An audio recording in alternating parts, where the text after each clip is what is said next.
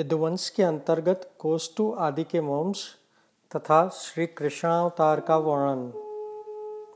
पुलत्स्य जी कहते हैं, हे राजेंद्र, अब यदुपुत्र कोष्टु का वंश का, जिसमें श्रेष्ठ पुरुषों ने जन्म लिया था, वर्णन सुनो।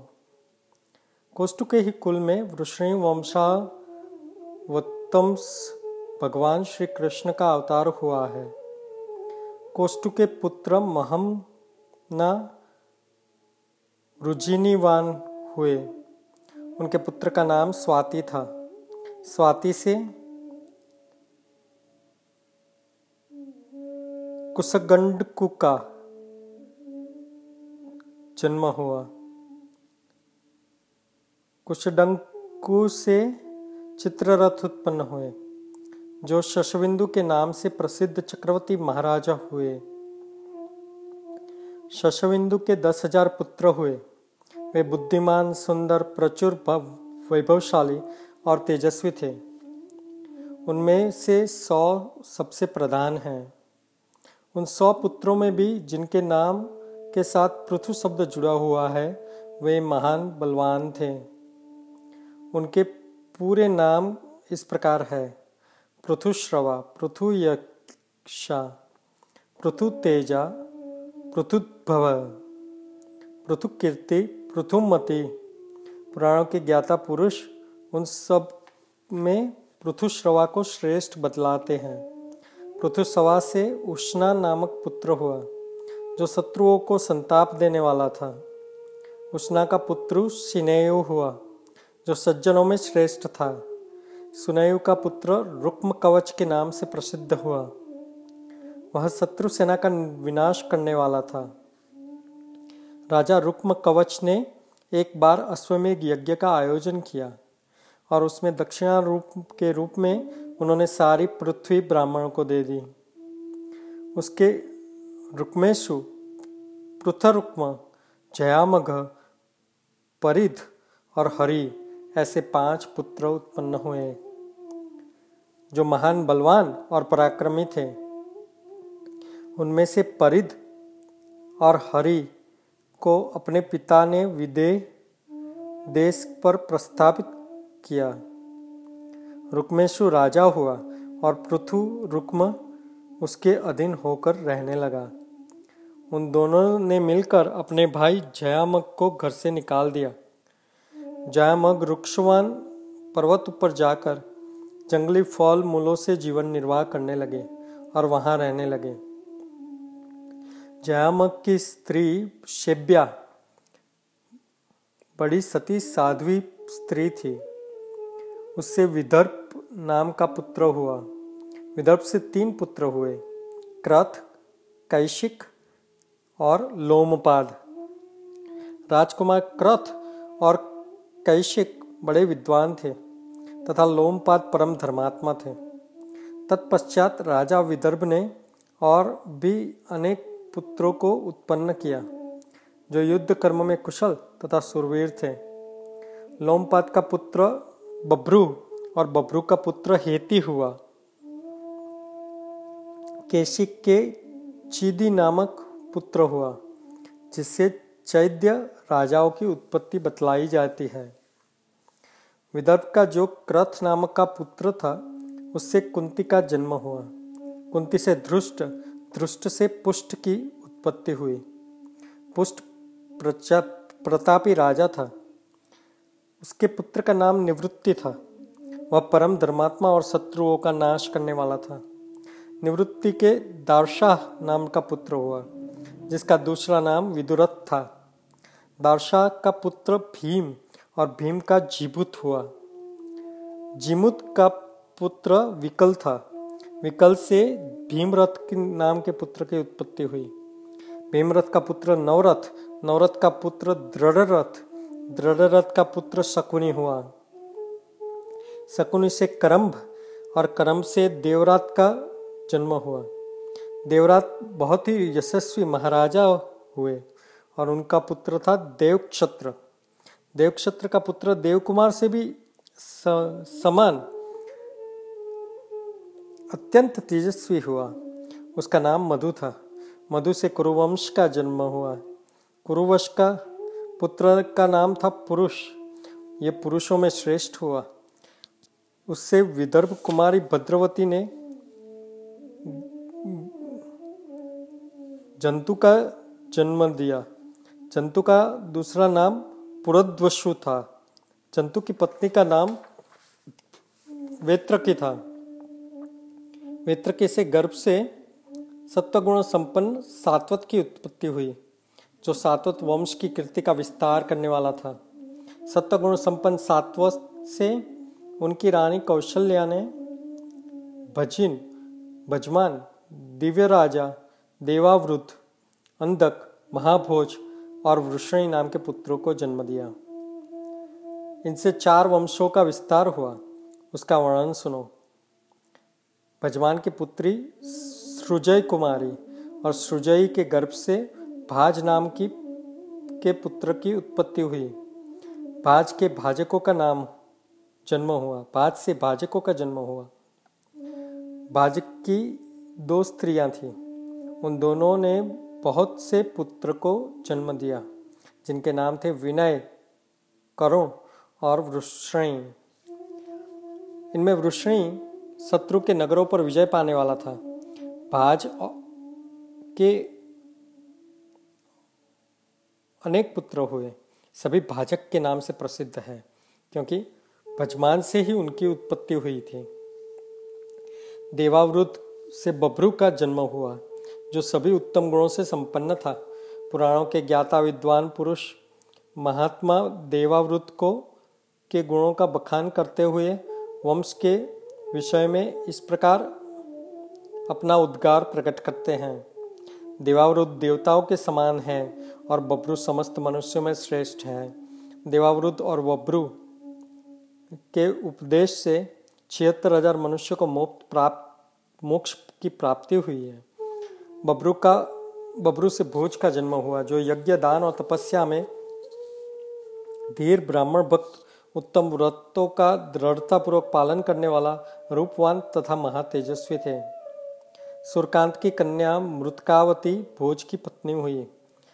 उनसे भोज से कुकुर, भजमान शमिक तथा बल बहर्षि ऐसे चार पुत्र हुए। कुकुर के पुत्र ध्रुषु त्रुषों के ध्रुति और ध्रुति के कपोत, कपोत्रामा, कपोत्रोमा के नैमित, नैमिति के सुश्रुत और सुश्रुत के पुत्र नरी हुए, नरी बड़े विद्वान थे। उनका दूसरा नाम था छंदोदक दुंदुबी। उनसे अभिजित और अभिजित से पुनर्वसु का जन्म हुआ।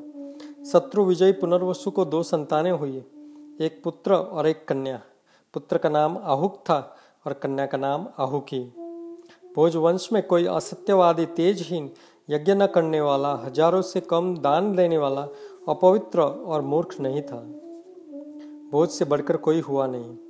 यह भोज वंश आहुत तक आकर समाप्त हो गया। आहुक ने अपनी बहन आहुकी की का ब्याह अवंती देश में किया। आहुक की एक पुत्री भी थी, जिसने दो पुत्र उत्पन्न किए, जिनके नाम है देवक और उग्रसेन। वे दोनों देव कुमारों के समान तेजस्वी थे। देवक के चार पुत्र हुए, जो देवताओं के समान सुंदर और वीर है।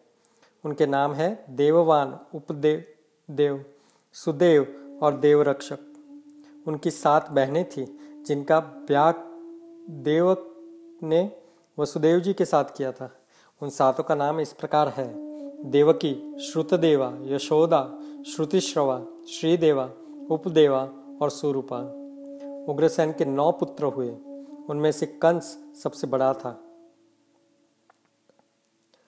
शेष के नाम इस प्रकार है। नग्रोध सुनामा, कंक शंकु शुभु राष्ट्रपाल, बुद्धमृष्टि और समुष्टिक। इनकी पाँच बहनें थी, कमसा, कमसवती, सुरभि, राष्ट्रपाली और कंगा। कंका, ये सबसे सबसे सब बड़ी सुंदर थी। इस प्रकार संतानों सहित उग्रसेन तक कुकुर वंश का वर्णन मैंने किया है। भोजक दूसरे भोजक के दूस, भोज के दूसरे पुत्र भजमान के विदुरथ हुआ। वह रथियों में सबसे प्रधान था। उसके दो पुत्र हुए राजाधि राजाधिदेव और सुर। राजाधिदेव के भी दो पुत्र हुए शोणस्व और श्वेतवाहन। वे दोनों वीर पुरुष के समान सम्मान सम्माननीय और क्षत्रिय धर्म का पालन करने वाले थे। शोणस्व से पाँच पुत्र उत्पन्न हुए। वे सभी सुरवीर और युद्ध कर्म में कुशल थे। उनके नाम इस प्रकार है, समी, गदचर्मा, निवृत्ति, चक्रजित और सूची। समय के पुत्र प्रतीक्षत, प्रतीक्षत्र के भोज और भोज के ऋदिक हुए। ऋदिक के दस पुत्र हुए, जो भयानक पराक्रम दिखाने वाले थे। उनमें से कृतवर्मा सबसे बड़ा था। उनके छोटों का नाम है सतधनवा देवाढ़ सुभानु, भीषण, महाबाल, अजात, विजात, कारक और करम्भक देवाड़ का पुत्र कंबल बहिष हुआ, जो बड़ा विद्वान था। उसके दो पुत्र हुए, समोजा और असमोजा। अजात के पुत्र से भी समोजा के दो, समोजा नाम के दो पुत्र हुए। समोजा के तीन पुत्र हुए, जो परम धार्मिक और पराक्रमी थे। उनके नाम हैं सुद्रुष सारांश और कृष्ण। सातवत के कनिष्ठ पुत्र ऋषि के वंश में अनामित्र नाम के प्रसिद्ध राजा हुए। वे अपने पिता के कनिष्ठ पुत्र थे। उन, उनसे सीनी नामक पुत्र हुआ। अनमित्र से वृषवीर युधाजित का जन्म हुआ। उनके सिवा दो और वीर पुत्र थे, जो ऋषभ और क्षत्रक के नाम से प्रसिद्ध हुए। उनमें ऋषभ ने काशीराज की पुत्री को पत्नी के रूप में ग्रहण किया। उससे जय, जयंत की उत्पत्ति हुई। जयंत ने जयंती नाम की एक सुंदर भार्या के साथ विवाह किया। उसके गर्भ से एक सुंदर पुत्र उत्पन्न हुआ, जो सदा यज्ञ करने वाला, अत्यंत धैर्यवान शास्त्रज्ञ तथा अतिथियों से प्रेम, अतिथियों से प्रेम करने वाला था। उसका नाम था अक्रूर। अक्रूर यज्ञ की दीक्षा ग्रहण करने वाला और बहुत से दक्षिणा देने वाला था। उन्होंने रत्न कुमारी शैब्या के साथ विवाह किया और उनके गर्भ, उससे, उसके गर्भ से ग्यारह महाबली पुत्रों का जन्म दिया। अक्रूर ने पुनः सूरसेना नाम की पत्नी से, के गर्भ से देववान और उपदेव नाम के दो पुत्रों को जन्म दिया। इसी प्रकार उन्होंने अश्विनी नाम की पत्नी से भी कई उत्पन्न, कई पुत्र उत्पन्न किए। विदुरथ की पत्नी ईश्वा की मिडुस नामक पुत्र को जन्म दिया। उनका दूसरा नाम सूर भी था। सूर ने भोजा के गर्भ से दस पुत्र उत्पन्न किए। उनमें अनक दुदुम्बी नाम से प्रसिद्ध महाबाहु वसुदेव ज्येष्ठ थे। उनके सिवा शेष पुत्रों के नाम इस प्रकार है। देवभाग, देवश्रया, अनादृष्टि, कुनी, नंदी सुकृदस्या श्याम सुमिधु और शमशस्यु। सूर से पाँच सुंदरी कन्याएँ भी हुई, जिनके नाम है श्रुत कीर्ति पृथा श्रुत देवी श्रुतश्रवा और राजाधि देवी ये पाँचों वीर पुत्रों की जननी हुई। श्रुत देवी का विवाह वृद्ध नामक के राजा से हुआ। उनसे कारोश नाम का पुत्र उत्पन्न हुआ। श्रुत कीर्ति ने कैकय नरेश के अंश से संतर्दन को जन्म दिया। श्रुतश्रवा चेदिराज की पत्नी हुई। उसके गर्भ से सुनित शिशुपाल का जन्म हुआ।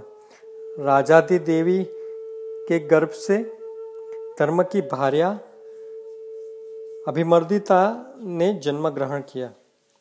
सुर की राजा कुंती भोज के साथ बहुत बड़ी मित्रता थी, अतः उन्होंने अपनी कन्या प्रथा को उन्हें गोद में दे दिया।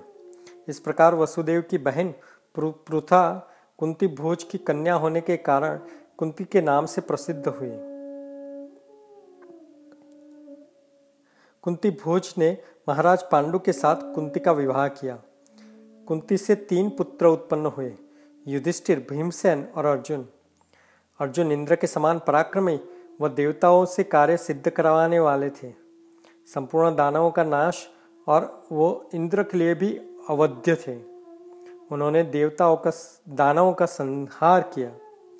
पांडु की दूसरी पत्नी माद्रवती माद्रिक के गर्भ से दो पुत्रों की उत्पत्ति हुई, जो नकुल और सदैव के नाम से प्रसिद्ध है। वे दोनों रूपवान तथा सत्य गुण वाले हैं। वसुदेव जी की दूसरी पुत्री रोहिणी, जो पुरु वंश की कन्या है, उसके ज्येष्ठ पुत्र के रूप में बलराम उत्पन्न हुए। तत्पश्चात उनके गर्भ से रण प्रेमी सारण, दुर्धर, दमन और लंबी ठुडी वाले पिंडारक का जन्म हुआ। वसुदेव जी की पत्नी जो देवकी है, उनके गर्भ से तो महाबाहु प्रजापति के अंशभूत बालक उत्पन्न हुए। फिर कंस के द्वारा उनके मारे जाने पर श्री कृष्ण का अवतार हुआ। विजय, रोचमान वर्धमान और देवल, ये सभी महात्मा देव, महात्मा उपदेवी के गर्भ से उत्पन्न हुए। श्रुतदेवी ने महाभाग गवेषण को जन्म दिया, जो संग्राम में पराजित होने वाले नहीं थे। अब श्री कृष्ण के प्रादुर्भाव की कहा कही जाती है, जो कृष्ण के जन्म और वृद्धि की कथा प्रतिदिन पाठ करता है, वह सब पापों से मुक्त हो जाता है। कृष्ण से जन्म भूदय यह कीर्तियति निस्तस्य शृणोति वा नरो नित्यं। सर्वपापे प्रमुच्यते। यह तेरहवें चैप्टर का एक सौ अड़तीसवां श्लोक है। पूर्व काल में जो प्रजाओं के स्वामी थे, वे ही महादेव। श्री कृष्ण लीला के लिए इस समय मनुष्य में अवतरित हुए। पूर्व जन्म में देवकी और वसुदेव जी ने जो तपस्या की थी, उसके प्रभाव से वसुदेव जी ने के द्वारा गर्भ देवकी के गर्भ से भगवान का पाव, प्रादुर्भाव हुआ। उस समय उनके नेत्र कमल के समान शोभायमान थे, उनकी चार भुजाएँ थी और उनका यह दिव्य स्वरूप मनुष्यों के मन मोहने वाला था। श्री वत्स चिन्ह से अंकित तथा शंख चक्र आदि लक्षणों से युक्त भगवान के दिव्य विग्रह को देखकर वसुदेव जी बोले, हे प्रभु, इस रूप को छिपा लीजिए। मैं कंस से बहुत डरा हुआ हूँ, इसलिए ऐसा कहता हूँ।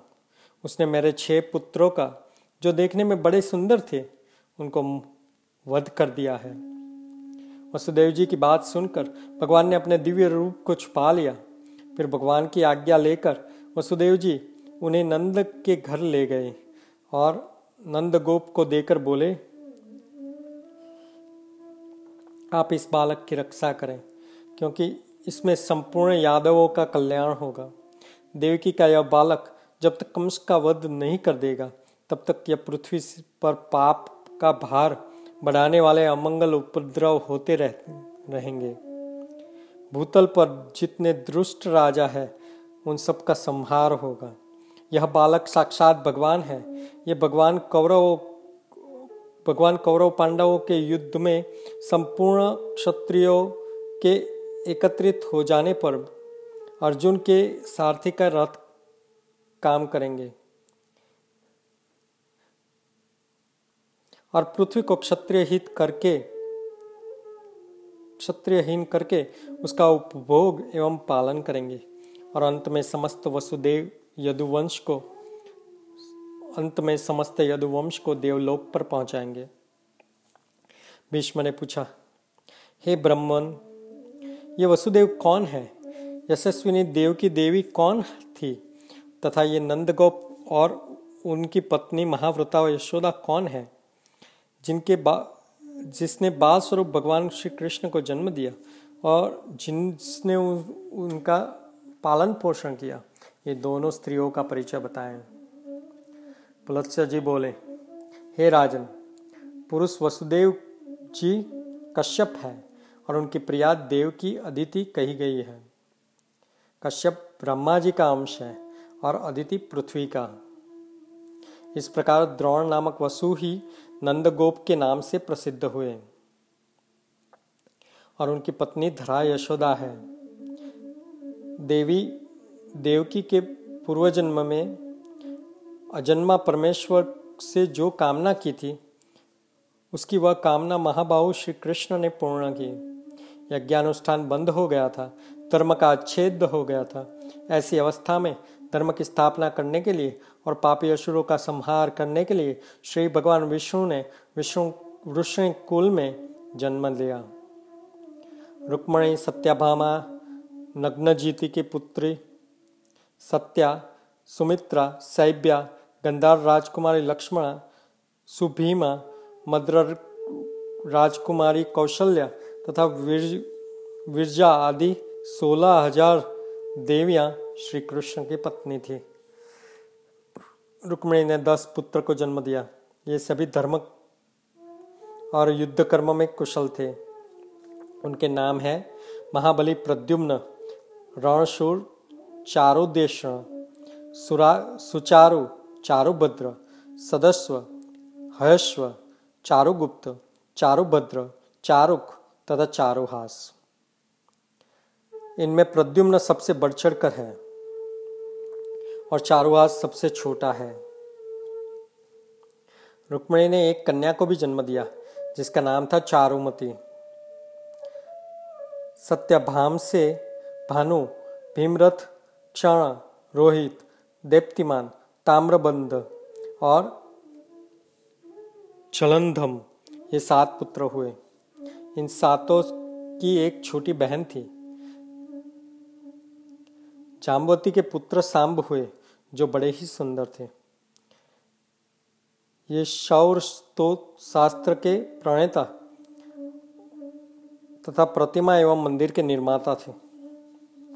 मित्रविंदा के पुत्र हुए सुमित्र, चारों मित्र और मित्रविंद मित्र मित्रबाहु और सुनित आदि सत्या के पुत्र थे। इस प्रकार श्री कृष्ण के हज़ारों पुत्र हुए। प्रद्युम्न ने विदर्भ कुमारी रुक्मवती के गर्भ से अनिरुद्ध का जन्म हुआ। अनिरुद्ध परम बुद्धिमान पुत्र थे। अनिरुद्ध संग्राम में उत्साहपूर्वक युद्ध करने वाले वीर थे। अनिरुद्ध से मृग केतन का जन्म हुआ। राजा सुपार्श्व की कन्या ने सांब से तरस्वी नाम के पुत्र को प्राप्त किया। प्रमुख वीर एवं महात्मा यादवों की संख्या तीन करोड़ साठ लाख लगभग है। वे सभी अत्यंत पराक्रमी और महाबलशाली थे। उन सब की देवताओं के अंश से उत्पत्ति हुई थी। देवासुर संग्राम में जो महाबली असुर मारे गए थे, वे इस मनुष्य लोक में उत्पन्न होकर सबको कष्ट देने लगे। उन्हीं का संहार करने के लिए भगवान यदुकुल में अवतरित हुए। महात्मा यादव के 100 कुल है। भगवान श्री कृष्ण ही उन सब के नेता और स्वामी हैं, तथा संपूर्ण यादव भी भगवान की आज्ञा के अधीन रहकर रिद्धि और सिद्धि से संपन्न होते हैं। भीष्म जी भगवान श्री कृष्ण की अवस्था में बहुत बड़े थे। ऐसी दशा में जिस समय उनके साथ पुलस्य जी का संवाद हो रहा था, उस समय श्री कृष्ण का जन्म नहीं हुआ था। फिर भी पुलत्स्य जी त्रिकालदर्शी ऋषि है, इसलिए उनके लिए भावी घटनाओं का, को भी वर्तमान अथवा भूत की भांति वर्णन करना अस्वाभाविक नहीं कहा जा सकता।